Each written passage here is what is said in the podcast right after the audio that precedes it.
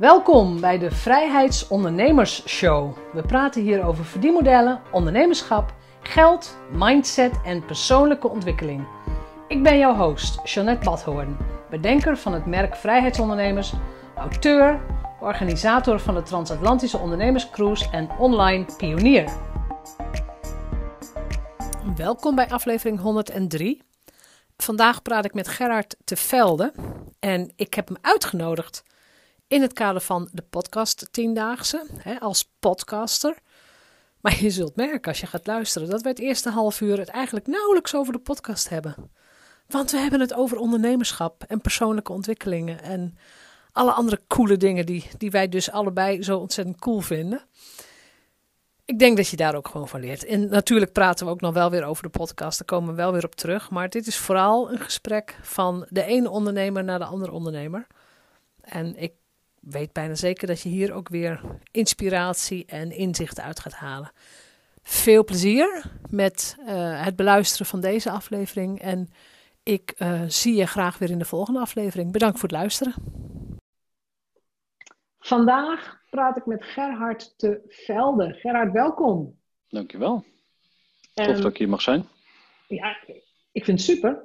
Leuk dat je daar tijd voor maakt ook. Want ik kwam jou op het spoor via een oproep op LinkedIn. Waarbij ik, ik vroeg, ik wil graag met ervaren podcasters praten. En ergens werd jouw naam genoemd volgens mij. Mm -hmm. Ja. Um, de Groeivoer podcast. Toen dacht ik eerst, goh, is het een, een voedseldeskundige, hoe zeg je het, een foodie? Maar dat was het helemaal niet. Het gaat over groei. Ja. Als ondernemer. En dat is heel erg leuk. Als jij, nu, als jij nu jezelf zou voor moeten stellen op een netwerkbijeenkomst, hoe zou jij jezelf nu pitchen? Um, ja, allereerst ondernemer, denk ik. Dat, uh, dat staat al bovenaan. Um, dat is een hele leuke vraag van ja, hoe ga je jezelf samenvatten en waar ontleen je je identiteit aan? Hè? Dus uh, ik, ik, herinner me dat ik ooit begonnen ben om mezelf ondernemer te noemen. En daarna ging ik mezelf ook gedragen als een ondernemer en dingen doen die horen bij wat een ondernemer doet. Um, ik heb ook nog een tijdje uh, op mijn LinkedIn gezet dat ik investeerder ben. En ja, eigenlijk elke ondernemer is ook investeerder, hè, want je steekt je tijd en je geld in je bedrijf. En de vraag is of, je er ook uit krijgt wat je eruit wil hebben. Maar in, in ieder geval um, heb ik dat er nu niet op staan. Een tweede zou kunnen zijn business coach. Dat vind ik ook weer zo'n lastige, want dat is ook weer een containerbegrip, net als ondernemer. Um, ja, we, we gebruiken hem wel, dus ja. Ja, het is dan wel herkenbaar voor mensen. Dus dat is ook wel uh, waar die labels ook wel weer voor dienen, zeg maar. Dus uh, ik, ja. ben niet tegen, ik ben niet tegen labels in die zin. Maar um, ja, wel altijd met de kanttekening van ja, pas wel op dat je niet je volledige identiteit uh, ophangt aan een woordje. Um, nou, vader van uh, Fine, getrouwd met Pauline. Ja, wat nog meer. Um, ja, in, in zakelijke context uh, vooral ja, ondernemer. En dat, dat is ook wel, als je dan nog wat verder inzoomt van wat voor ondernemer ben je dan? Uh, nou, ik heb ja. twee bedrijven. maar uiteindelijk het type zeg maar, waar ik me het meest bij thuis voel is het pionierstype. Dus ik ben echt iemand ja. die het heel leuk vindt om, opstarters. Nieuw, ja, om nieuwe dingen echt uit de grond te, te knallen en te rammen. En, en veel energie ergens in te steken, relatief kortstondig. Ja. En um, ja, dat is wat mij wel uh, karakteriseert. En is het zo, want je zegt ik heb twee bedrijven, is het zo dat het ene bedrijf jou al financieel ja, of vrij maakt of in elk geval in staat stelt om andere dingen te doen? Ja, dat klopt. Um, ik ben in 2008 begonnen met dat uh, bedrijf. En toen ja. heette het nog uh, Mijn Student. Eigenlijk uh, voortgekomen uit mijn bijbaantje naast mijn studie. Ik ben mezelf als tuinman gaan verhuren in 2006 toen ik sociologie studeerde. Ja. En um, nou, in twee jaar tijd had ik 200 klanten verzameld. En met die 200 klanten ben ik eigenlijk uh, samen met twee vrienden een, een, bedrijf gestart. Dat heette Mijn Student. Ja. En later is Mijn Student Eager People gaan heten. En ongeveer in die periode dat die transitie was van mijn student naar Eager People, heb ik ook besloten om mezelf te gaan losmaken van het bedrijf. Want Ja, ik merkte dat ik me steeds meer opgesloten voelde. ja je moest steeds toch- weer in de operatie zitten waarschijnlijk. Ja, ja, precies. En in het begin heb je dat niet eens door. Dan, dan doe je gewoon wat je moet doen. En dan verandert er ook Ja. nog continu van alles. Maar op een gegeven moment eh, ja, het ging me toch een klein beetje tegenstaan. Ja, En ehm, heb ik eigenlijk twee teamleden gevraagd van, nou, zouden jullie eh, het bedrijf willen leiden? Op dat moment zaten iets van eh, 17, 18 FTE eh, op kantoor. We hebben dit inmiddels weer teruggebracht tot eh, acht of tien mensen ongeveer. Ligt eraan een beetje hoe je, hoe je rekent. Ehm, maar daar krijg ik elke, elke maand mijn, eh, mijn salaris uit. En dat gaf mij ook de vrijheid om, ehm, om eigenlijk even rustig aan na te denken van wat wil ik nu? ja, En dat heeft ongeveer een jaar geduurd. Toen heb ik ook eh, de podcast opgestart. Heel veel gesprekken gevoerd. Ehm, en uiteindelijk de knoop doorgehakt van oké, ik ga verder met groeivoer. Ik ga met groeivoer ondernemers helpen bij, eh, bij hun groei. En ehm, ja, daar ben ik nu mee bezig om dat verder uit te bouwen, zodat dat ook gewoon winstgevend is. Want ik wil uiteindelijk niet dat ehm, eh, groeivoer zeg maar gewoon een beetje een hobby is en dat, Nee, dat precies. mijn kosten nog bij- druk hadden. Ja, dus het moet gewoon gebalanceerd eh, worden. En ehm, ehm, Nou, ik kan Ja, me ook voorstellen dat je daar wel het goede voorbeeld mee wilt geven. Ik bedoel, als je een bedrijf opstart, een nieuw bedrijf, Ja. en het gaat niks opleveren, ja, dan is, dan is jouw credibility ook anders natuurlijk. ja, klopt. Ja. Maar je blijft nog wel betrokken in de- bij het vorige bedrijf, bij Eager People. Dat is nog wel echt op papier van jou of een deel van jou. Ja, nee, dat is inderdaad eh, nu eh, 100% van mij. En ehm, nou ja, dat, dat ehm, betekent dus ook 100% van de problemen als het misgaat. Dat heeft natuurlijk ook Hm. met corona te maken. Ehm, we hebben Ja. eh, meer, meer dan 50% omzetverlies, dus we hebben echt best wel stevige eh, impact ervaren.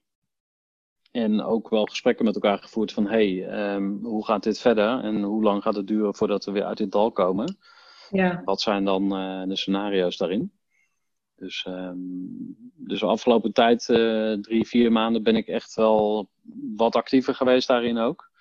ja, Maar eh, ik wil gewoon niet meer eh, weer helemaal teruggezogen worden in het bedrijf. Want dat is wat, je, wat ik met sommige andere ondernemers ook wel zie. Die doen een stap naar achter en dan weer terug. En weer, iedere keer stappen ze weer terug in het bedrijf als er shit is, zeg maar. ja, En dan vraag ik me af, van, ja, is het bedrijf dan wel goed genoeg? Is het verdienmodel goed genoeg om echt goede mensen aan te nemen? ja, precies. Het is de leiding goed genoeg, management goed genoeg? Ja, ja. En gewoon op alle fronten, zeg maar. ehm, kan, het, kan het natuurlijk rammelen of kan, kan er een, eh, een tekort of een gebrek zitten of iets wat niet, wat niet klopt. Ehm, Nou ja, en, en de periode waar we nu in zitten is natuurlijk ook wel echt extreem. mm, Ja, Ja. Door, en door COVID-19. Dat is wel iets wat je als, je. als jij dit scenario had opgenomen in een businessmodel, dan had iedereen je uitgelachen. Ja. Ja. Ja, zo erg kan het toch ook niet zijn. nee, Ja. precies. Nee, nee, inderdaad. Nee, nee dus dat, ehm, dat reken ik mezelf ook niet aan. En ik denk dat heel veel ondernemers die, die nu in de shit zitten ook echt... Dit mag je echt naast je neerleggen. Dit, is echt, dit ligt niet aan jou. En ehm, soms zou je willen dat ondernemers meer verantwoordelijkheid namen voor hun eh, handelen. Maar in dit geval mag je dan ook gewoon eh, ja, het loslaten. Want dit is gewoon buiten je macht. Ja, heel veel dingen kunnen en mogen niet. Nee, Dus- precies. En als daar jouw verdienmodel op gestoeld is, dan heb je gewoon echt wel een probleem wat jij niet kunt oplossen. Ja, ja. Je kunt, kunt niet ineens van een restaurant iets anders maken. Ja, je kunt nog wat, wat eten rondbrengen, maar dat Ja. is toch anders. Ja. Dus dat snap ik heel goed. Hoe, hoe komt het dat jij zo in dat groei, in dat eerste opstartstuk zit? Wat, waar zitten jouw talenten daarin? Ja, ehm, ja wat ik. ehm, ik moet even denken aan, aan, aan een, eh, een woord in het Engels. Dat, dat heet neophiliac. Dat is eh, iemand die houdt van nieuwe dingen. Dus maakt, maakt niet uit wat het is. Neofiel of zo, ja. Ja, precies. Dus eh, dat, dat is, dat, ja, ik vind gewoon alles wat nieuw is, vind ik tof. Nieuwe ervaringen, dat kan gewoon nieuwe plekken waar je komt, nieuwe mensen die ik ontmoet, nieuwe Ja. spulletjes die ik koop, maar ook Ja, alles wat nieuw is, vind ik cool, zeg maar. En dus ook eens dat er een woord voor was. Ja, ja. ehm, Seth Godin heeft eh, een paar hele bekende boeken geschreven, waaronder This is Marketing. En Ja, daarin eh, beschrijft is hij ook, vrij eh, recent. ja, ja. En, en ook al Ja. echt een klassieker ook. Ehm, Ja. Dus toen hij dat opschreef, Neophiliac, toen dacht ik, ja, that, that, that's me. Dat, dat, eh, daar, daar, daar voel ik me wel thuis bij.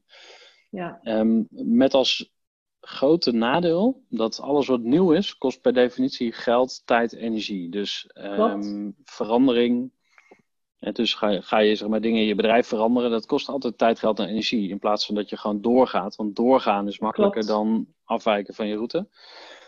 Ehm, en dat is een uitdaging, omdat eh, als je een bedrijf succesvol op wil zetten, moet je ook zorgen dat het op een gegeven moment winstgevend wordt. ja. Dat moment wil je natuurlijk niet te lang uitstellen. Ik vind het wel interessant wat jij zegt, inderdaad. Van eh, ehm, die kick van iets nieuws, hè? Want het is ook één grote afleiding. Ja. Dus je denkt, oké, ik ga nu ik ga dit bedrijf opbouwen en ik heb een mailprogramma en ik heb een funneltje of ik heb dingen. En dan ineens komt er een nieuw kit on the block, de beste funnel software ever.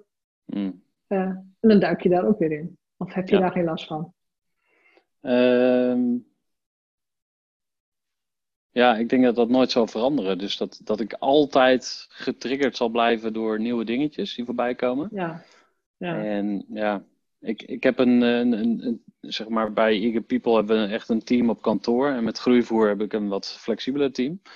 En ehm, we hebben een appgroepje. En daar gooi ik dan wel eens wat in van, hé, hey, moet ik ook niet nu dit gaan doen of zo. En dan krijg ik ook altijd die feedback van, nou Gerard, laten we gewoon eerst even nu af gaan maken waar, waar we nu mee bezig zijn. Ja. Ehm, maar ja, dat, dat past. Ja. Ja. als je de juiste mensen dan daar hebt en iedereen. eh, als je daar gewoon met een, met een glimlach en een knipoog mee om kan gaan, dan, eh, Ja, maar goed, dan is het geen probleem. Maar, Precies, die im- implement implementers heet het volgens mij. Die heb je in je Ja, bedrijf ja. echt nodig dan. ja, ja. En dat Ja, en je, ik, ik, ja. mhm. Nou, ik heb wel, eh, denk ik, in, bij Eager People heel veel geld verbrand door dus wel continu nieuwe dingen te doen. Dus, ehm, en ook eh, het is een combinatie van hele tijd nieuwe dingen willen doen en ze dan ook nog eens op een maar mooi voetbal willen spelen. Dus hoe win je een wedstrijd? ehm, kan je heel effectief doen, maar je kan het ook heel mooi doen. En als ik een snackbar zou hebben, dan zou die er echt helemaal tip-top uitzien. Maar we zouden niet zo heel veel winst maken, omdat ik gewoon te hoge standaarden heb. Elke dag nieuw frituurvet, eh mooie stoeltje. Dus, maar in sommige businesses werkt het niet zo. En moet je gewoon een afgerachte tent hebben om geld te verdienen. Ja. Dus ehm, ja, dat is wel een aandachtspunt voor mij soms. Snelheid gaat soms voor schoonheid. Ja, zeker. Ja, absoluut. Ja, ja. Ik, ik heb ook Ja, heel snel ja. even, even geblogd op dat, of eh, gezocht op eh neophilia. Mhm. Wat Seth Godin zelf zei, zegt, is neophilia as a form of hiding. Hmm. Dus dat je het echte commitment om door te buffelen, Mhm. dat, dat, dat is gewoon een soort, soort hoe zeg ik, dat hard werken proces. Hè? Dat je ook dingen moet doen die je misschien niet leuk vindt. Ja. En als er dan weer iets nieuws is, ja, dan is het natuurlijk heel leuk om te zeggen, ja, ik moet nu even dit uitzoeken of ik moet nu even dat doen. Ja. Ik herken het, hè? Ik, ik herken het ook. En ik, ik ken ook mensen waarvan jij, jij zegt nu dat er een woord voor is, maar ik denk, oh, die en die en die hebben dat ook. Ik herken het ook bij andere mensen. Ja. Ja. Ja, er is nog een quote die ik heel eh, mooi vond. En ik ben niet zo'n quote eh, freak of zo, want daar word je helemaal mee doodgegooid eh, op, op de social media. Maar ehm, pioneers return with arrows in their back. Dus de pioniers komen terug met pijlen in de rug. Dat, dat vind ik ook wel heel typerend voor ja, ons soort mensen, zeg maar, als je het zo wil eh, noemen. Of Ja. ja, je, je bent altijd zeg maar die sukkel, bij wijze van spreken, die voor de troepen uitloopt en het leergeld betaalt.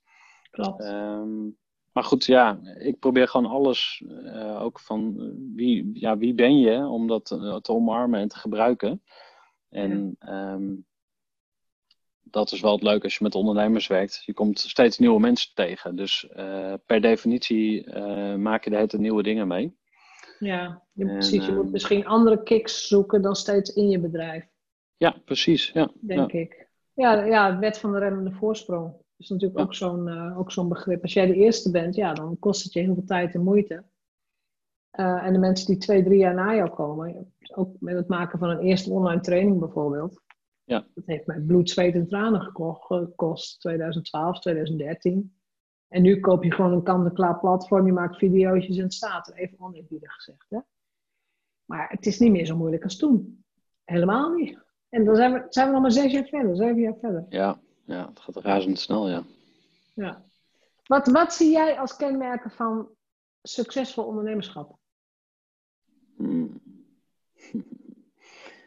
Mooie vraag. Um, nou, als je mij helemaal aan het begin zou hebben gevraagd, dan, dan zou ik vooral dat. dat um, dus in 2008, toen ik echt begon, eh, was mijn definitie van succes echt groot. Landelijke dekking, het liefst over de grenzen. Echt heel erg e meer ego-driven, dus als je dat uh, zo zou willen framen. En nu ja? zie ik veel meer uh, succesvol ondernemerschap als dingen in balans brengen, zeg maar. Dus dat je uh, nadenkt over hoe wil ik leven en wat voor soort ja. bedrijf heb ik nodig om uh, dat te supporten en hoe kan ik dat aan elkaar vastklikken, hoe kan ik dat één geheel maken. Um, maar ik wil niet het belang van geld verdienen uitvlakken, want dat, dat vind ik toch wel een pro um, probleem. Um, ik heb daar met, bij mijn uh, bij, bij Eager People, toen het nog mijn student heette, zeg maar, wel mee gestruggeld, zeg maar, van het, dat het verdienmodel eigenlijk niet goed genoeg was. Waardoor ik de hele tijd ermee bezig moest zijn. Dus uh, ja. ik zeg wel eens geld is als zuurstof. Als je het niet hebt, dan ben je er de hele tijd mee bezig. Dan ben je de hele tijd naar adem ja. aan het happen. En um, um, waarom ik dat zeg, is dat succes dus ook toch wel ook gedefinieerd kan worden als dat er gewoon overvloed ook van geld is. Ja. Overvloed is dan ook weer zo'n cliché, hè, want iedereen die roept een beetje dezelfde dingen tegenwoordig. Maar nou, zorg dat er in ieder geval gewoon uh, steady cash verdiend wordt in je bedrijf. En daar ja. mag je best een paar jaar over doen om daar te komen. Dat, ho dat hoeft echt niet van de een op de andere dag. Nou, dat, dat lukt ook vaak niet hoor, van de een op de andere nee. dag. Nee. Nee, nee. daar gaan we ook niet moeilijk over doen. Nee. Ik, ik weet bij de ondernemers waar ik veel mee werk, money mindset is een van de onderdelen waar ik Mhm. veel mee bezig ben. Mhm. En dat is wel een dingetje. Mm. De relatie tussen ondernemer en geld. En geld Ja. wordt toch nog iets. iets hè, als, als je iemand helpt met jouw talent, met jouw gave, ja, mag je daar dan zomaar geld voor vragen. Mhm. En veel geld vragen, ja, dat, dat is soms vies. Hè? Dat, dat soort overtuigingen, Mhm. daar moet ik echt mee, eh, mee aan het werk met ze. Ja. Heb jij daar last van gehad, van beperkende geldovertuigingen? Zeker weten. Ja.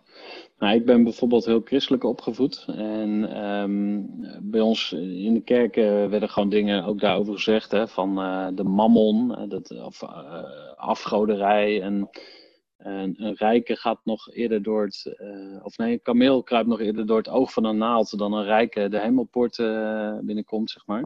Oh, Dus dat ik- is ook heavy, ja. Ja, nee, precies. Maar dat zijn dus allemaal dingen. eh, en dat is echt niet alleen uit het christelijk geloof, maar er zijn ook buiten die, die, die overtuigingen zijn heel veel ehm, eh, beperkende gedachten over geld.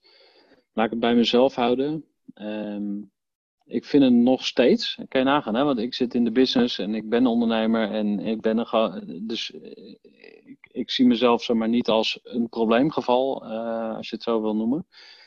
Maar zelfs ik heb daar nog moeite mee soms. Dat ik denk van ja, eigenlijk wil ik hier nu geen geld voor vragen. Want ik doe het uit liefde. Dus ja, zodra ik er dan geld tegenover stel, dan wordt het ineens een transactionele relatie. Of dan, dan, dan verandert de energie of zo. Of maar ja, Ja, dat is dus de vraag. Verandert dan de energie? ja, bij mij. Dus dat is van mij. Dus, dus, maar misschien niet voor die ander. Misschien vindt die ander het juist wel fijn om te betalen. Of, ehm, Ja, dat heeft natuurlijk ook met, met geven en ontvangen te maken. De een geeft heel gemakkelijk, maar ontvangt bijvoorbeeld heel moeilijk. En weer een ander wil alles ontvangen, maar vindt het moeilijk om te geven. Ja. Want zelfs als je geld uit die transactie haalt, zie je die verschillen al. Hmm. Ik bedoel, ook, ook nu met, met de, hele online, uh, in de hele online wereld. Er zijn zogenaamde freebie hunters noemen we die. Mensen die alles gratis willen hebben, die, die alle webinars, alle e-boeken, die willen alles gratis, alles gratis software. Hmm. Die komen geen stap verder uiteindelijk. Nee, nee. Dus maar die focus ook op het verkeerde. Ja. Ja, maar dat is ook heel erg die energie van ik wil hebben. Ik wil Ja. ontvangen. Ja. Maar als jij inderdaad aan de andere kant gaat zitten, alleen maar geven, dus alleen maar alles gratis delen of alles gratis doen of mensen, mensen gratis helpen, dus ook je tijd gratis weggeven, zit je aan de andere kant van een, eh, spectrum wat niet werkt. Ja. En dat werkt ook niet. Dus je moet jezelf altijd liefdevol naar het midden bewegen. Er zijn dingen die je gratis doet, maar dat bepaal je lekker zelf. Ja. En er zijn dingen waar je gewoon geld voor moet vragen. Want Ja. ja, weet je, je moet ook de hypotheek of je boodschappen of wat dan ook Mhm. betalen. Ja. En meer. En nog veel Ja. meer. Ja. Ja, precies. Want ga eens opschrijven wat je allemaal zou willen doen, maar wat je niet doet omdat je het geld niet hebt. Nou, dat is, eh, bij mij is dat eh, nog steeds, eh, dus, en ik heb het echt goed, maar dan heb ik nog steeds denk van, oké, ik wil eigenlijk wel op vakantie naar de VS met mijn vrouw en een camper huren. Nou, dan ben je ook weer 10k verder. Eh, ik zou wel met een groep ondernemers naar Silicon Valley willen of zo, ik noem maar wat. Ja. Eh, ja, dat is allemaal wel haalbaar, daar gaat het niet om. En ik zou het ja. in theorie ook wel kunnen betalen. Alleen ehm, mijn soort van potje met eh, free spending money of zo is, is niet Ja. zo groot. Dus, nog niet. is nog niet nee. zo groot. Nee, precies. Het, wo- het woordje nog is het verschil. Ja. Ja, inderdaad. Ja, ja nee, maar dat, dat is echt wel leuk. En op het moment dat je het uitspreekt van met ondernemers in Silicon Valley. ehm, ik heb een keer op het punt gestaan om in te schrijven voor een handelsmissie missie die daar naartoe ging. Hm. En ik moest toch wel naar Amerika, dus ik had toch al een ticket geboekt. Ik dacht, oh, kan ik dat gelijk bij doen. Ja. Maar ik, ik zat niet in de goede, ik, ik, ik zat niet in de goede branche als ondernemer. Hm. Het Oké, was echt ja, voor techbedrijf nou, of zo. ja, echt tech. Dus ik denk, Ja. maar anders Mhm. is het echt niet zo dat dat, dat is niet wat, dat kost je de hoofdprijs niet. Het is Nee. niet zo dat dat, dat honderdduizenden euro's kost. Wel nee. Nee. Je krijgt zelfs nog een deel terug met een voucher van de overheid als je meegaat met een handelsmissie. Hm. Dus dat, dat kan ook allemaal nog. Maar ik, ik denk inderdaad, die oefening, schrijf nou eens op wat je echt wilt. En ga gewoon eens rekenen hoeveel geld je dat gaat kosten. Ja. Ja, en dan, ik weet niet wat voor wensen mensen hebben hoor, maar heel vaak is het niet meer dan 10.000, 20.000 euro wat mensen echt willen. Ja. ja. En ja, dan moet je dus wel daar bereid zijn om jouw bedrijf dat te laten verdienen. Ja. En daar Ja. zit de crux. Want Ja. als, je, als ik inderdaad zeg, oké, ik ga dan 20.000 euro extra verdienen, paniek. Ja, Ja. ja. Nou, wat, dan, wat ik wel opvallend vind is dat het eh, heel makkelijk is om, om iemand anders te verkopen, maar jezelf is, is vaak lastiger. Dus, eh, dus da- dat is eigenlijk. En als je naar bedrijven kijkt, van oké, je had het in het voorgesprek over de zone of genius, hè? dus doe vooral eh, wat in je zone Ja. of genius zit. Nou, wat nou als je geniaal bent in het in verkopen, hè? dus je bent goed in eh, echt, echt ja, we even zeggen hoe sales eigenlijk moet. Hè? Dus twee derde luisteren, een derde praten. Dus je gaat eerst heel erg goed luisteren naar die klant, waar die mee bezig is, waar die tegenaan loopt. En dan ga je ehm, verkopen, hoe je dat ook doet. Maar ik denk dat voor heel veel ondernemers de, eh, jezelf verkopen helemaal niet in, in je zone of genius zit. Dus Nee. hoe ga je daar dan mee om? Dus dat, dat is wel een vraag aan jou. Van, vind jij dat elke eh, ondernemer goed moet zijn in geld verdienen? Of is dit iets wat je kan uitbesteden? En zo ja, hoe, hoe zou je dat dan aan moeten pakken? Dat hangt wel echt van het soort bedrijf af. Mhm. Eh, mijn luisteraars zijn vaak kennisondernemers. Dus die moeten het hebben van dat wat zij weten, waar ze goed in zijn. Dan is mijn antwoord ja.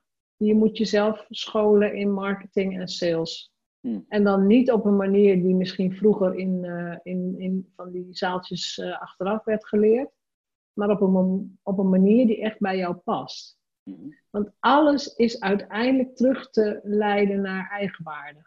Mm. Als jij bereid bent om daarnaar te kijken, en, en nou ja, het zijn natuurlijk ook wel van die kreten, maar echt je waarde te claimen.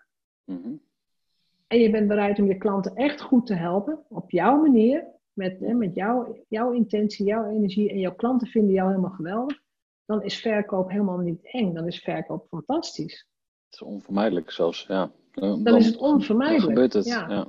Ja. Ja, maar die Maar ik eigenwaarde, dat die is wel een belangrijk punt, hoor. ja, dat klopt. Daar ben ik me dus ook super in aan het verdiepen op dit moment. Ja, Ehm, En hoe- Ik kom het overal weer tegen. Bij Mhm. alle succesvolle ondernemers, bij alle verhalen, bij alle interviews. Overal kom ik het weer tegen.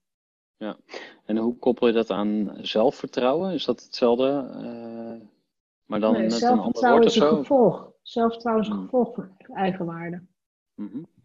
En eigenwaarde kan alleen maar groeien door jezelf ook toestaan om dingen te doen. Om Ja.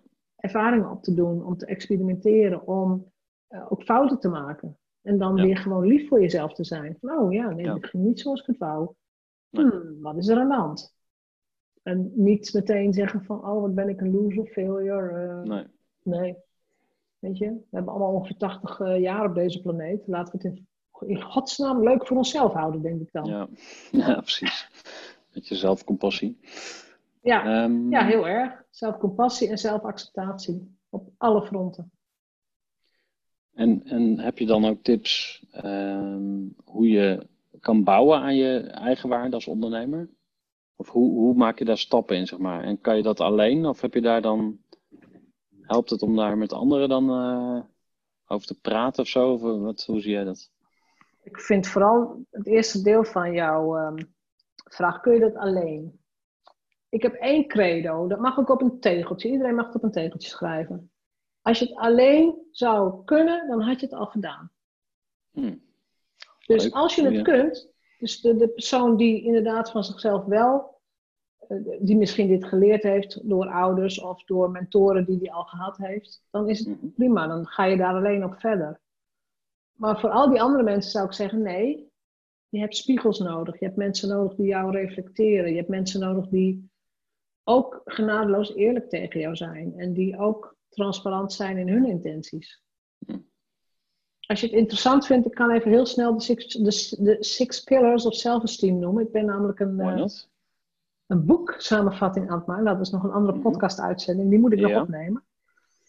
Eh, een- het is trouwens een heel interessant boek voor iedereen van Nathaniel Brandon. Het is best een Mhm. oud boek, Mhm. Six Pillars of Self-Esteem. Het is ook een heel dik boek. Mhm. Maar er zijn zes dingen waar je, zes, zes onderdelen waar je aan moet werken als jij je eigen waarde wilt, ja, wilt vaststellen. Want opkrikken is ook het woord niet, want een van de dingen die in dat boek stond, je kunt nooit genoeg eigenwaarde hebben. Nooit te veel. Net als dat je, je kunt ook niet te veel gezondheid hebben. Dat, dat kan ook niet. Weet je? Dat, het is er. En dat is met eigenwaarde ook. Dus het eerste is bewust leven Mhm. zelf heel goed weten waar je naartoe wilt. Eh, dankbaar zijn. eh, in het moment leven. Dus al die dingen die nu hip zijn, eh, komen daar ook weer in terug. Mooi dat je dat zegt. ja, weet je. Iedereen pakt een beetje zo'n quoteje of een klein onderdeeltje Oh. ergens uit. Maar alles is met alles verbonden. Alles hoort bij elkaar. Ja. Eh, de tweede is jezelf accepteren. Self-acceptance. Je kunt het vergelijkingsspel niet winnen. Dus op het moment dat jij merkt dat je je vergelijkt met iemand anders, Mhm. dan zit je al in een gedachte van, of dan zit je eigenlijk al in, in een spiraal die je niet kunt winnen. Het steeds weer teruggaan naar jezelf. Hier ben ik goed in. Dit is mijn zone of genius. Dit ga ik lekker doen. Wat al die andere mensen doen, ze doen maar. Ja. En het helpt heel erg als je daar natuurmetaforen bij gebruikt. Hè? Dus eh, die herken je ook wel. De bloem bloeit omdat de bloem wil bloeien. Niet omdat Ja. het boompje ernaast zegt: Goh, bloemetje, ga jij eens bloeien? Of wat ben je leuk of wat ben je lelijk? Nee. Mhm. Innerlijke drang moet je steeds aanspreken. Mhm. Ehm, ik doe ze even heel snel hoor. Ik ga er nog een uitgebreide uitzending Ik over vind het een maken. goed eh, mini-college. Mini-college. De derde is eh, eigen verantwoordelijkheid nemen. Voor alles. 100% verantwoordelijkheid voor alles. Voor je succes, voor je mislukkingen, voor alles. Voor je gedachten, voor gewoon alles. Wel heel is- Amerikaans, of niet? Ja. Maar het werkt wel. Mhm. Want op het moment dat jij iets denkt wat jou niet helpt, waarom zou je het dan denken? Mhm. En eh, uiteindelijk, in Amerika zijn ze heel goed in, vind ik, in het destilleren van dit soort informatie. Maar dit is informatie die al veel ouder is. De oude Chinezen schreven ook over dit soort dingen met andere woorden, maar wel over de weg die je moet nemen, het pad wat je moet kiezen, de dingen die je overkomen, ja of nee, of pak je de leiding daarin. Dus het, het is ook ouder. Hm. Nummer vier is self-assertiveness. Dus voor jezelf opkomen. Ehm, vragen durven stellen. Autoriteiten durven uitdagen. Zelf nadenken. Heeft ook weer te maken met bewustzijn en bewustwording. De vijfde, en ik denk dat jij daar nu mee bezig bent, living purposefully. Dus met een doel, met zingeving leven. Mhm. Mensen die alleen maar geld najagen, en, en dan heb ik het over van, oh, ik wil nog een jacht of nog een Ferrari of nog iets. Dat zijn de mensen waar inderdaad heel vaak van wordt gezegd van, ja, die zijn wel rijk, maar wat, wat hebben wij daar als wereld aan? Mhm. En dan zeggen ze het vaak anders nog hoor, maar dat is een beetje het klassieke eh, beeld van de rijke die niks geeft om de aarde of om andere mensen of moeder natuur. Dus als je met, met zin leeft, met een doel, ehm, dan maak je ook veel makkelijker beslissingen. Dus dan handel je ook veel meer vanuit je bewustzijn en vanuit je eigen intentie. Mm. Zonder dat dat ten koste gaat van anderen om je heen natuurlijk. Maar als jij bijvoorbeeld vindt dat, ehm, nou, je hebt een dochtertje van één, zei in het voorgesprek. Ehm, als jij vindt dat jouw dochter ook een mooie toekomst moet hebben, dan kun je nu beslissingen nemen die voor haar over 10 of 20 jaar ook van belang zijn. Ja. En dat kun je doen voor haar, maar je kunt het ook doen voor alle meisjes op de hele wereld die nu één zijn, bijvoorbeeld. Ja. En dan heb je iets te pakken wat veel groter is dan, dan alleen voor jezelf. Ja. En heel veel mensen worden daar dus ook heel erg blij van. Iets bijdragen aan, aan of bijdragen aan iets wat groter is dan jezelf. Ja. En de zesde is persoonlijke integriteit. Dus zelfintegriteit. Als jij zegt dat je iets doet eh, en je doet het ook, dan stijgt je eigenwaarde. Als jij zegt dat je iets doet of je belooft iets, maar je doet het niet, dan ben je ongemerkt steeds verder Mhm. naar beneden aan het cirkelen. Gaat ook even knagen. Dat gaat knagen. Ja. En dan raak je gefrustreerd en dan krijg je van die dingen, oh, dat lukt mij toch nooit. En eh, ja, maar uiteindelijk, als je het heel in kleine stapjes kijkt, en zelfintegriteit ook. Als jij zegt, nou ja, eh, mijn, mijn extreemste geval nu, hè, ik maak 100 podcast afleveringen in 100 dagen. Als ik dat op 4 maart ga roepen, dat was nummer 1, maar ik stop naar nummer 32, dan heeft de wereld geen probleem. Nee. De wereld denkt van, nou ja, ze roept maar naar het weg, maar zie je wel, ze doet het niet. Ik heb een probleem, want ik hou me niet aan mijn eigen afspraak. Ja, ja grappig, ja. Ja, maar dat is, dat, ik geloof dat Tony Robbins dat laatst ook nog ergens eh, schreef van... Het is een van de meest krachtige dingen in, in het mens zijn, zeg maar. Dat je consistent wil zijn over je eigen identiteit. Dus als jij zegt, ik ben een eh, vrouw van mijn woord, maar je houdt geen woord, dan ja, dat is bijna onbestaanbaar, zeg maar. Dus, dat, eh, Ja. Ja. En dan, dan, dus je eigen Gaat- waarde is... Ja, ja, maar dan, dan gaat de, de buitenwereld jou ook zo zien. Ja, ja. Ik weet niet of jij die ervaringen ook hebt in vriendschappen of in, in, nou ja, of kennissen. Als, jij met, als ik met iemand afspreek, ik bedoel, bij jou weet ik niet, maar als ik met iemand afspreek van kom, we gaan gewoon simpele dingen. We gaan een uurtje wandelen of we gaan even naar een terrasje of met de hond even het bos in. En ik krijg tien, tien minuten of vijf minuten van tevoren een appje van nee, nee, ik red het toch niet. Dan- ja dat kun, kun je drie keer tolereren, maar... Nou, precies. Na twee, drie keer denk ik, ik maak geen afspraak weer met jou. Ja. Niet, waarom zou ik dat doen? Want je komt toch niet. En ik hou daar niet van. Maar goed, dat moet iedereen zelf weten. Het is ook. ehm, Maar ik merk wel dat, dat mensen die echt heel duidelijk zijn in dit doe ik wel, dit beloof ik, maar dit doe ik niet. Weet je, gewoon aan de voorkant, dan is het helemaal oké. Ja, dat is ook een goede ondernemerstip, denk ik hoor. Dat je gewoon heel glashelder bent over wat je wel niet doet. En waar je voor betaald wordt en waarvoor niet. En dus dat zei jij ook al van, uh, of, dat is in ieder geval ook mijn ideaal van dat je gewoon tijd weg kan geven, die is van jou. Ja. Uh, in Amerika hebben ze zo'n begrip fuck you money, zeg maar. Van ja, dit is gewoon geld wat ik uit kan geven en niemand hoeft uh, vragen over te stellen. Ja. Je zou kunnen zeggen, je hebt fuck you tijd, zeg maar. Van ja, ik hoef hier niet voor betaald te worden. Het maakt me niet uit. Maar dat vergt wel dat je ergens anders dus blijkbaar wel genoeg geld verdient. Waardoor je ook echt die tijd hebt. En als je iedere keer op je tenen loopt en achter adem bent en uh, tot hier zit en iedere keer denkt, shit, hoe ga ik het nou weer voor elkaar krijgen? Nou, dan ben je in ieder geval uh, niet in staat, denk ik. Of ja, laat ik het bij mezelf houden. Als, als ik merk dat ik op mijn tenen ga lopen, dan, dan ga ik ingrijpen. Want ja. dan heb ik niet meer de ruimte om dingen weg te geven. En daar wil ik eigenlijk niet zijn. Nee, precies. Als je het echt krachtig doet, dan bepaal jij zelf waar jouw geld naartoe gaat en waar jouw tijd naartoe gaat. Mm Dus niemand die recht heeft op jouw tijd of op jouw geld. Dat is iets wat je, wat, je zelf, wat je zelf besluit. Ja. Dat kun je alleen maar besluiten als je dat ook gewoon krachtig uh, hebt staan. Ja. Dat is, uh, ja. En als iemand dan ineens met een vraag bij jou komt van kun je even dit of kun je even dat. Ja, ik heb altijd een hele simpele zin. Mijn agenda laat dat niet toe. Ja, ook al is mijn agenda helemaal leeg, hè, maar mijn agenda laat dat niet toe. Want ik ga dan liever een uurtje met de hond wandelen of paardrijden of iets anders waar, wat in mijn leven past. Ja. Ja. Zullen we eens naar, jou, naar jouw podcastkant gaan kijken? Mm ik heb het idee dat we nog heel lang ook door kunnen praten over ondernemerschap. Maar dat komt waarschijnlijk ook via jouw podcast wel weer aan bod. Mhm. Weet jij nog het moment waarop jij besloot dat je met de Groeivoer-podcast ging beginnen? Want dat is de podcast waar ik jou op het spoor ben gekomen. Ja, um,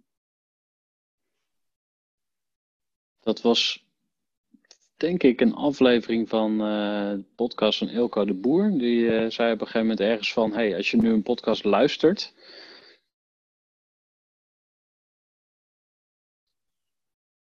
Je zou ook een podcast je zou ook een podcast kunnen gaan maken en dan ben je aan het produceren. Dus hij zei eigenlijk van, hey, je kunt gaan, gaan, eh, gaan switchen van consumeren naar produceren. Dacht ik, ja, waarom ook niet? En ik had de tijd en uh, nou ja, ik vind nieuwe dingen leuk. Dus wat dat betreft was het, uh, was het uh, snel besloten. Dus zo ben ik eigenlijk begonnen. En daarvoor ja. had ik echt al honderden afleveringen geluisterd van allerlei podcasts. in die periode luisterde ik echt alles wat los en vast zat. Dus, Nederlands, Amerikaans? Ja, of, ja, met, ja ik, bijvoorbeeld Tim Ferriss heb ik heel veel van geluisterd. Ja, de 4-Hour uh, Work Week. Ja. Ja, ja, hij heeft hele lange afleveringen, uh, vaak ook interessant. ja. niet altijd. Um, veel van Ilko de Boer ook wel geluisterd, maar op een gegeven moment ben ik daar een beetje afgehaakt. Um, ja, wat je wel merkt, dat ze in elk genre krijgen, als je langer luistert, dan ga je meer van dezelfde dingen horen. En ja. ik, hou niet, ik hou niet zo van de attitude van ik weet alles al of uh, bin there, done that, zeg maar. Ik denk dat je altijd nieuwsgierig mag blijven. Ja. Maar um, ja, als je te veel uh, afleveringen luistert over money mindset of over um, manifesteren of weet ik veel wat voor uh, onderwerpen. Kijk, daar, jij hintte daar net ook even op, hè, van er wordt zoveel geouwe hoerd, zeg maar. En ja er wordt mee gespeeld alsof we dat nu allemaal net ontdekken. Terwijl die, die inzichten en die kennis die zijn al eeuwen oud. En soms lang ja, ouder duizenden, dan dat. Ja, ja, duizenden jaren soms, ja. Klopt. Ja, ja. dus um, ja. Nou ja, als je dat dan voor de duizendste keer hoort, dan denk je, nou, dit, dit weet ik nu wel. Dus ik ben nu juist weer wat meer aan het verdiepen in andere dingen. Dus uh, bijvoorbeeld, uh, ik veel biografie aan het lezen van Mao of zo. Ik bedoel, dat heeft ja. niks mee te maken. Maar daar zit weer een andere dimensie in of zo. Of iets, iets ja. Nou, ik vind het wel mooi dat je zegt dat heeft er niks mee te maken. Maar dat is voor mij, die, dat, is, dat is die brandende nieuwsgierigheid. Hmm, ja. Dat, dat, zit er gewoon in. Ik, ik ja. lees ook heel, nog steeds heel veel boeken en biografieën lees ik ook graag. Ja. En waarom? Omdat mensenlevens, vind ik, zeker bijzondere mensenlevens, kunnen je heel erg veel leren over hoe is iemand omgegaan met de dingen die in zo'n leven gebeuren. Ja. Van Mao weet ik niet, die heb ik niet gelezen. dat is echt een rare kwast. Ik ben nog niet zo ver, maar die was echt, dat is een heel bizar verhaal. Hij was heel, heel erg uh, lui, ja, laid back, rare, rare jeugd gehad ook. Uh, echt een opportunist. Echt een hele, nou ja, ik zal, ik zal er verder niet te veel woorden aan vuil maken, maar wel interessant ook als je dat dan koppelt aan het ondernemerschap. Van hey, hij, hij liet de kansen gewoon op zich afkomen en als hij zin had, dan pakte hij ze. En dat, ik, ik frame het nu heel negatief, zo van ja, dan ben je eigenlijk gewoon een beetje een opportunist. En, uh, um, maar ja, er zijn misschien ook wel heel veel ondernemers die heel hard werken en die heel erg in die kramp zitten van ik moet en ik zal en ik wil. En, eh, ja. Terwijl, ja, er zijn ook andere manieren om iets te bereiken. Dus dat is nu al zo even één ding waarvan ik denk van, oh, dat zou ik dan. Uh, is het dan iets wat jij, want ik vind jouw woordkeuze ook wel interessant, is het iets wat jij zou moeten leren? Om dat gewoon lekker lui op je af te laten komen? Ja. Want ik vind het een briljante manier van ondernemen. Ja. Er wordt voor mij gezorgd, jongens, het komt wel. Toen maar. Ja. Maar ja, wat zou je druk maken? Ik denk dat ongeduld dan wel een factor is. Dus dat, dat, je al, dat ik het altijd snel wil hebben, zeg maar. En nou ja, uh, om er nog maar eens een cliché in te gooien, ondernemen is een marathon, geen sprint, zeg maar. Terwijl ik ben wel altijd van, oké, waarom uh, waarom is uh, mijn bedrijf nog niet winstgevend? Of waarom heb ik niet, niet al honderd programma's verkocht van X of zo? En dan ben ik er net twee maanden bezig. En ook een podcast, want jou, jouw vraag ging ook over van hoe ben je ooit met die podcast begonnen? Ja. Um, ja, dat is ook een, natuurlijk een proces. Hè? Dat, dat moet je ook, die, die luisteraars moet je ook op, opbouwen. Klopt. Um, tenminste, als je die ambitie hebt. Ik ken ook wel een podcast die zegt van ja, boeit me eigenlijk geen zak uh, hoeveel mensen er luisteren. Nee, het is ook een uiting van jezelf in dat opzicht. Ja. Ja, herken ik ook, want een podcast, nou ja, ik ga nog over verdienmodellen praten met, uh, ook met andere podcasters. Mhm. Maar een podcast in Nederland is niet per se een, een verdienmodel of een winstgevend uh, stukje content. Nee. Kan het gaan worden, hè, op het moment dat die echt groot is en je hebt sponsors en mensen betalen om bij jou in de show te komen, kan het gaan worden. Maar dan ben je al twee, drie jaar minimaal uh, aan het creëren. Ja. En ja, het klopt. Je doet het voor een deel ook wel voor jezelf. Het is heel erg lange termijn marketing, heb ik het idee. Een mm. podcast. Het staat gewoon heel lang in alle lijsten. Ja. Maar goed, jij besloot, oké, ga ik doen. Uh, mm zei ook, of Ilko de Boer zei, in plaats van consumeren kun je ook gaan produceren, waardoor jij zichtbaar bent en uh, gezien wordt door eventueel jouw klanten. Mhm. Had jij meteen bij de eerste aflevering al een soort keten in gedachten? Ik maak een aflevering en dan gaan mijn klanten dit aanvragen en dan kunnen ze dit bij mij kopen? Had je dat al? Um, niet echt. Nee, ik heb hem niet heel conversie-driven uh, gemaakt, de podcast, zeg maar. Nee. Uh, ik, ik, ben, ik heb nu een webinar funnel gebouwd. Ik, ik heb een vliegende startprogramma voor beginnende ondernemers over, over uh, uh, een paar dagen, even kijken, dinsdag. Ja, morgenochtend heb ik er weer een om 11 uur, dan doe ik een webinar. En dat is echt opgezet volgens een, een salesmethodiek van hey, uh, ik heb een conversiedoel, namelijk ik wil programma's verkopen. Nou, hoe ga ik dat doen? Ik ga mensen al een, een, beetje een proefje geven van wat, wat ik in huis heb. Dus daar, dat ga ik in die, in die masterclass doen. Maar nee. Doe je die nog live of is die opgenomen? Uh, op dit moment doe ik ze live, ja. Ja. Oké, ja. ik ben dan nog niet zo heel lang, nee, nog niet zo heel lang bezig, dus dat, uh, dat zou in de toekomst natuurlijk wel kunnen. En ik denk ook dat uh, ik wel misschien ook mensen uit, uit mijn team zou kunnen vragen van, hey, wil jij die webinar gaan geven? Maar voorlopig ben ik gewoon in, in aanzet. Ja. En voor de podcast, um, mijn verwachting was wel dat ik veel meer respons zou krijgen. Dus dat valt me wel een beetje tegen, eerlijk gezegd. Mensen zijn toch heel passief, die zetten dat ding even aan en daarna gaat hij weer uit. En, uh, maar ja, ik krijg eigenlijk zelden, ik krijg heel af en toe wel eens een mailtje van mensen van hé, hey, wat leuk en ik luister je podcast en zo, maar het is toch... Um... Maar dan ga ik jou ook even een, uh, een gewetensvraag stellen, want jij zei, ja. ik heb ook heel veel podcasts geluisterd, hè? Mm -hmm. Hoe vaak heb jij zelf Mhm. bedankberichten of reviews of wat dan ook gestuurd. Weet je dat zelf Nee, ook? precies. Ja, nee, eh, een goede spiegel die je me voorhoudt. Maar ja, als iemand zeg maar op de podcast zou vragen van... hey, ik zou het echt super leuk vinden om wat van je te horen... dus stuur mij even een berichtje. Dan zou ik wel, denk ik, een van de eerste zijn die, eh, die dat dan een keer doet of zo. Of Ja, die een keer een fanmail Ja. stuurt of wat dan ook. Het is bij mij, daarom zeg ik, het is lange termijn marketing. Want ik heb ook heel veel podcasts geluisterd. Mhm. Ehm, en van de mensen waar ik echt fan van ben geworden, van hun podcast. Op het moment dat ze gaan lanceren, op het moment dat er een programma komt, of ik krijg mailtjes, want meestal vraag ik dan wel de freebies en zo aan. Mhm. Maar op het moment dat er dan iets komt, denk ik, hé, hey, maar jij hebt, zo, jij hebt me zoveel waarde gegeven, ik ga een keer een programma bij jou doen. Dus, Ja. Maar het zit wel in je hoofd, want ik weet Ja. precies wat die persoon voor mij zou kunnen doen. Ja, ja. Maar inderdaad, actief een review gaan schrijven, ja, als iemand erom vraagt, doe ik dat. Maar, ja, Nee, maar jouw mail staat voor, Ja. staat voor mij ook nog in de actielijst. Oh ja, dat moet ik nog wel doen. Kijk, maar dan, Ja. als ik het eenmaal doe, dan, dan doe ik het ook. En dan, eh, dan kan die ook op LinkedIn en dan kan die ook op eh, Google Maps. En dan weet je wel, dus één tekst voor een review, die kun je natuurlijk ook eh, op allerlei plekken gebruiken.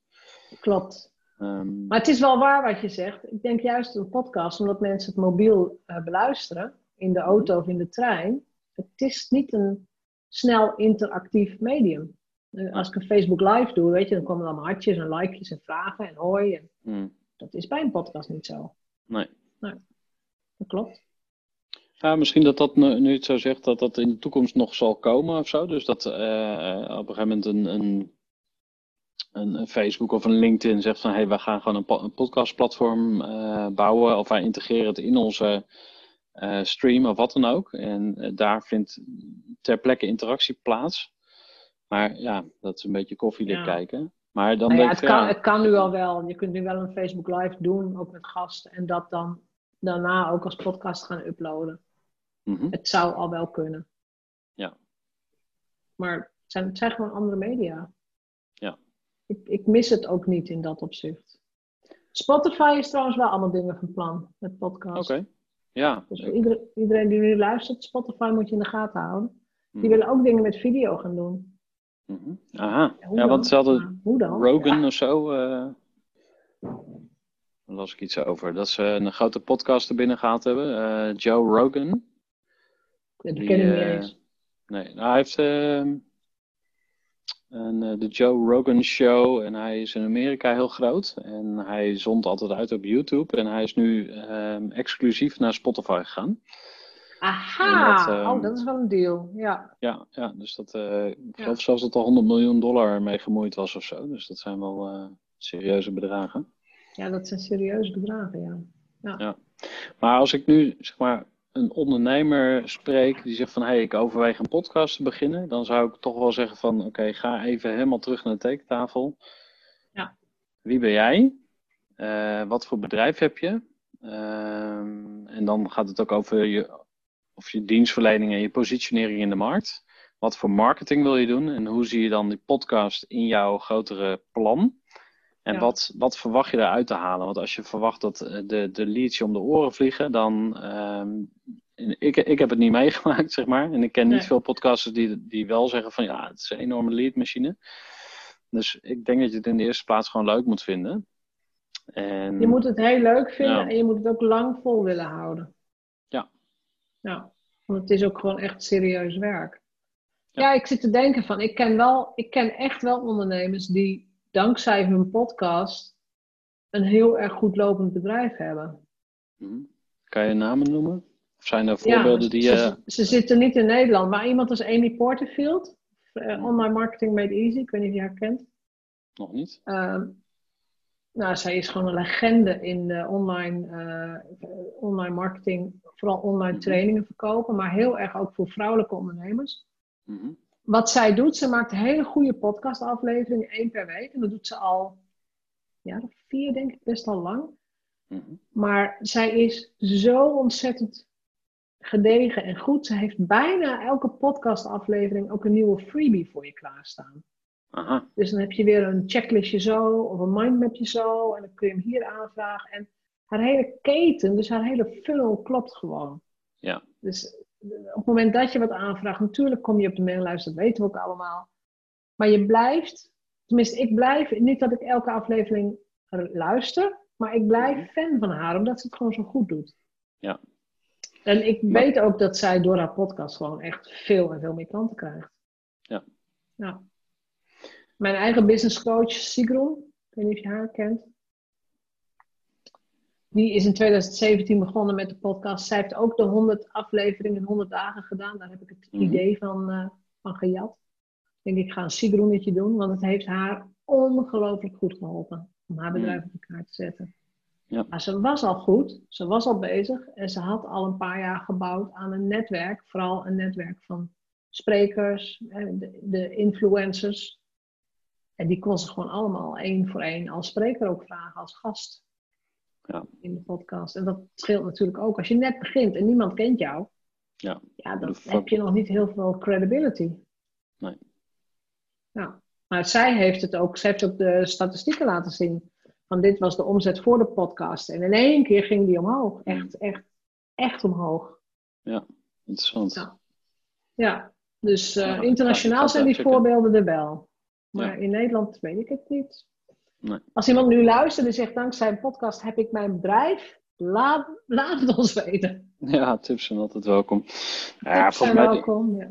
Ja. volgens mij ehm, ik, ik geloof wel dat je die, die grondige aanpak, zeg maar, dus dat, die, die, die lat hoog leggen van oké, als ik het ga doen, ga ik het echt goed doen. Dus dat, dat, dat zit maar voor een deel in de techniek, zeg maar, in de audio-kwaliteit en de spullen die je hebt, maar dat zit hem ook gewoon in eh, de gasten inderdaad. Maar ook Ja. in het gebruiken van de content. Dus maak je van elke aflevering een transcript en zet je die op je website. Ga je van elke aflevering een, een blog schrijven en die weer publiceren. Ehm, ja, je kan eindeloos doorgaan met het, het, eh, het hergebru- her, ja, hergebruiken van Ja. je content. Ja. Ehm, ja, als je het er een beetje bij gaat doen, dan moet je het sowieso niet doen, denk ik. Dus dat. eh, en, Nee, en het kost tijd, het wat jij ook zegt. ja, als je doet kun je het beter inderdaad heel erg goed gaan doen. Ja. Ja, je kunt beter één ding heel erg goed gaan doen. Dat Ja. klopt. En kijk, voor mij is het maken van een podcast in dat opzicht heel makkelijk. Mhm. Ik heb al boeken geschreven. Dus op het moment dat ik een, iets had van, oh, ik moet een aflevering maken. Nou, ik pak een van mijn boeken. Ik, oh, ik kan hier wel iets over vertellen. Ja, Ik, had, ik, ik blog al vanaf 2008. Ik heb al een enorm netwerk. Dus het was ook heel eenvoudig om goede gasten te krijgen. Dus Ja. podcastgasten. Ja. Ik denk, ja, weet je, dat is gewoon, dat is de, de- het fundament wat ik al vanaf 2000, nou ja, vanaf 2005 ben ik ondernemer. Ben ik al 15 Ja. jaar aan het bouwen. Ja. En, en dat is, voor mij was het dus heel gemakkelijk om, om te starten. En ik heb echt goed is goed genoeg hè, bij mij. Dus als het Ja. gaat over, ik heb me ook niet, ik heb me niet druk gemaakt over apparatuur. Of ik denk, goed is goed genoeg. Het moet verstaanbaar zijn, het moet goed zijn. Ja, er gaat nog een editor overheen, maar dat is het dan ook. Ik ben geen Radio 1. nee. Dus- nee, maar dat is wel goed hoor. Dat, is, dat, dat, dat, dat je wel ergens ook een grens trekt, zeg maar. Want ja, je kan elk kuchje eruit halen. En eh, je hebt ook mensen die afleveringen afkeuren. Van ja, ik vond het toch niet zo'n goed gesprek. Ik eh, ga het Echt toch niet, ja. uitzenden. Nou Ja. ja, ik, heb, ik heb wel eens een aflevering waarvan ik denk, ja, ja, ja, als ik die dan tegen een andere aflevering wegzet, dan is het geen enorme knaller of zo. Maar Maar dat moet toch juist? Zonder, zonder dieptepunten geen hoogtepunten. ja, ja, dat is ook waar. Ja. En, en het grappige is dat ik dat dus ook niet van tevoren kan inschatten. Want er zijn ook, ik heb ook nu al met mensen gepraat die ik gewoon nog niet kende. Dat waren voor mij Mhm. nieuwe ondernemers. Ehm, dus weet je, dan heb ik er nog niet bepaald. Ik heb nog niet meteen een gevoel of ik weet niet hoe groot hun tribe is. Mhm. En dan gaan ze online en dan zie ik die statistieken en denk ik, zo, die is populair. Hmm. Maar die hebben gewoon een heel grote eigen community die Ja. ik niet ken, omdat het mijn wereld niet is.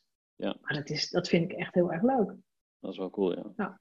Dus dat, eh, ik, ga mijn, ik ga mijn best doen hoor, om je aflevering te, te ja, boosten. Wanneer, wanneer eh, zend je het uit? Ga je het ook allemaal eh, meteen online zetten, zeg maar? Binnen een week of zo? nee, wij, nee, wij nemen dit op in mei. Mhm. En jij komt ergens in de zomer. Ja, Dus ik ben nu echt tot, tot 1 juli wil ik de content opnemen. Maar daarna wil ik ook even geen content hoeven te maken.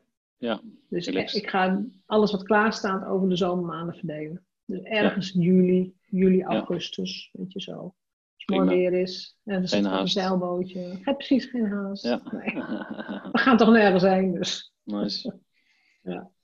Heb jij zelf nog, ehm, hè, want ik zei ook in het voorgesprek, de meeste van mijn luisteraars, 80% is vrouw, Mhm. 60% is 45 plus, eh, wel ondernemer, kennisondernemer.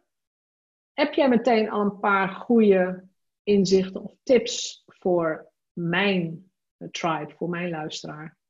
Hm. Daar kan ik natuurlijk alle kanten mee op. Ja, Mhm. Ehm, zijn er problemen of uitdagingen waar ze in het bijzonder eh, tegenaan lopen volgens jou? Of zijn er bepaalde dingen waar, waarvan jij denkt, hé, hey, dat, daar hebben ze allemaal mee te maken? ja. Nou, wat ze allemaal hebben is dat hun bedrijf in hun leven moet passen. Mhm. Het zijn, het zijn geen eh, imperium eh, builders, hoe zeg je dat? Hè? Dus Mhm. het is niet zo dat ze een heel imperium willen opbouwen met internationaal of nee. Gemiddeld genomen hebben ze gewoon een prima leven. Ze doen dit bedrijf heel vaak omdat ze echt wel ergens verstand van hebben. En omdat ze het echt ontzettend leuk vinden om, om met die kennis of met hun expertise bezig te zijn. Mhm. Dus het gaat heel vaak, waar ik heel veel op coach, is verdienmodel. Inderdaad, wat bied je aan, wat vraag je ervoor? Dus ook de hoogte van de prijs. Eh, en dan komt inderdaad dat hele stuk eigenwaarde om de hoek kijken. Ja. Van, waarom vraag je hier maar 27 euro voor? Weet je, als ik dit vergelijk met dat of dat, dan is dat van jou veel beter dan iets van, nou ja, wat voor 197 ergens staat. Ja. En dan krijg je die discussie, ja, maar kan ik er toch niet voor betalen? Dat kunnen ze niet betalen, dat soort Mhm. dingen. Dus wat zijn hun problemen? Ehm, ik, een van de problemen is misschien dat ze het eigenlijk soms te goed hebben. Er is niet een urgentie om veel geld te verdienen. Nee. Ik weet niet of je dat herkent. Nou ja, dan hebben ze dus eigenlijk geen probleem. Dus dan kom je niet in beweging. Of ja, Geen, niet altijd een financiële prikkel. Er is niet altijd een financiële prikkel, inderdaad. Het, het, het, het moet meer richting die missie gaan. Ja, maar ik vind dit echt belangrijk. Ja. Oké, dan moet je er ook een bedrijf van maken. Ja. En Ja, ik vind altijd- heel veel hebben ook wel financiële prikkel hoor. Bijvoorbeeld. Mhm. De meeste mensen vinden het uiteindelijk heel fijn om toch gewoon lekker veel geld te verdienen.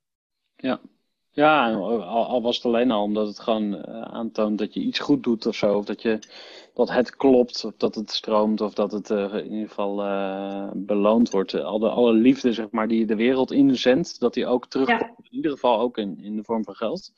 Ja, Ja, ik, ik, ik, heb, ik vind het heel lastig om zo tips te geven. Zeg maar. Ik vind wel dat eh, voor kleine ondernemers en ehm, ik, ben, ik, ik heb zelf bij, bij Groeivoer heb ik de Groeiclub, noemen we de Groeiclub voor ondernemers. Daar ja, zitten verschillende eh, ondernemers bij, ondernemers met personeel, maar ook eh, gewoon mensen die eh, als eenpitter werken, die bijvoorbeeld ook coach zijn. En wat ik nog wel zie is dat er zeg maar in de uitstraling nog wel eens wat rammelt, zeg maar. Dus dat mensen een of andere oude website hebben of dat de huisstijl gewoon echt gedateerd eruit ziet. Of ehm, ja, dat, dat is wel iets waarvan ik zou zeggen van nou, als je nou denkt van hé, hey, ik wil eens eh, mijn bedrijf een zet geven eh, in de goede richting, zeg maar. Dus ik wil gewoon eens een stap maken. Eh, ga eens met een goede designer praten. ja. Kijk eens of je, of je gewoon je, je, je uitstraling, je, je hele. ja, zicht- hele positionering. ja, ja, dus het gaat om, om inhoudelijk van waar zit je in de markt, op welk niveau, wat voor prijs. Dus echt het verdienmodel, dus waar jij het over hebt, Ja. maar ook gewoon eh, wat heb je echt te laten zien. Ja. En dan zou ik het gewoon echt dus ook een keer overwegen om gewoon helemaal opnieuw te beginnen. Dus om gewoon te zeggen Ja. van oké, alles wat ik nu heb, gooi ik gewoon in de prullenbak. Ik ga een nieuw logo, nieuwe kleuren, nieuwe huisstijl, ja, nieuwe website. Ja. Ehm, ik kom soms echt hele droevige websites tegen. Ik denk, ja. Maar ja, goed, is nogmaals lastig antwoord geven, omdat het is voor iedereen weer heel erg anders van, ja, wat, wat Ja. wil je? Nou, ja, met, je hebt wel gelijk, want voor, voor, voor zeg maar mijn eh, mensen waar ik mee werk, personal branding is echt belangrijk. Omdat Ja. jij de drager van je bedrijf bent. Ja. En ehm, kijk, business branding komt daar wel uit voort. Maar je kunt een, geweldig, een geweldige uitstraling hebben. Mhm. Maar als mensen door dat wat jij zegt of wat jij doet heen kunnen prikken, dan ben je ook niet in business. Mm. En ik heb dat zelf ook wel eens meegemaakt. Hè, dat ik, ehm, ik heb ook wel eens een keer, ook, ook zo'n actie, kon je een gratis boek aanvragen. Nou, leuk. Dus ik vraag het boek aan. Ja, dan betaal je de verzendkosten. Maar ik weet heus wel dat ik dan in een, van een boekfunnel terechtkom. Prima. Mhm. Op een gegeven moment kreeg ik een, een uitnodiging via de mail voor een webinar. En ik vond dat boek best leuk. Dus ik dacht, nou, ik ga een keer luisteren. En dat webinar was saai. Het was zo niet consistent met hoe het boek was. Ik denk van of je hebt het boek niet zelf geschreven, dus een ghostwriter of wat dan ook. Of je hebt er zoveel tijd en energie en editors en weet ik veel ingestopt. Dat, dat ik ook gewoon na tien minuten ben afgehaakt. Ik denk van nou, dit, eh, hier word ik Ja. niet blij van. Ja. En dat is dan echt heel jammer van alle moeite en al het geld en alles wat je investeert om die hele funnel op te zetten. Terwijl ik denk, begin dan gewoon simpel. Maar blijf dicht bij jezelf. Mensen voelen dat. Ja. Ja. Ja, helemaal eens. Maar ja, positionering, branding, het is natuurlijk, het moet wel, het, ben ik met je eens, het moet wel kloppen. Ja. Ja, nou, volgens mij, we hebben heel veel besproken zo, zo, Zeker, zo ja. eigenlijk, ja, tussen de lunch en diner. Ehm, ondernemerschap, eigenwaarde. Je hebt al een inkijkje gehad in een, in een podcast die ik nog ga opnemen. Misschien dat ik er ook een mini-trainingje van maak, dat kan ook. Om die zes pijlers van eh, eigenwaarde een keer goed eh, uit, te, uit te leggen. Mhm. We hebben het gehad over de podcast, de plaats van de podcast in je marketing. Mhm. Ehm, hoe heette dat nou? Neofilie? N- ne- neo- Neophiliac. Ja, Ja. neofiliac, ja. Ja, Dus ja. altijd die kick van de nieuwe dingen hebben. ja. Heb ik ook weer van je geleerd. Dus ik weet niet, heb je nog iets laatste toe te voegen? Hey, ik vond het een mooi gesprek, dus eh, dank daarvoor. En, eh, ben eh, dankzij deze podcast heel wat mooie mensen tegengekomen. En ja, jij hoort daar nu Ja. ook bij, dus thanks daarvoor. Jij Ook ook, om. Contact te houden.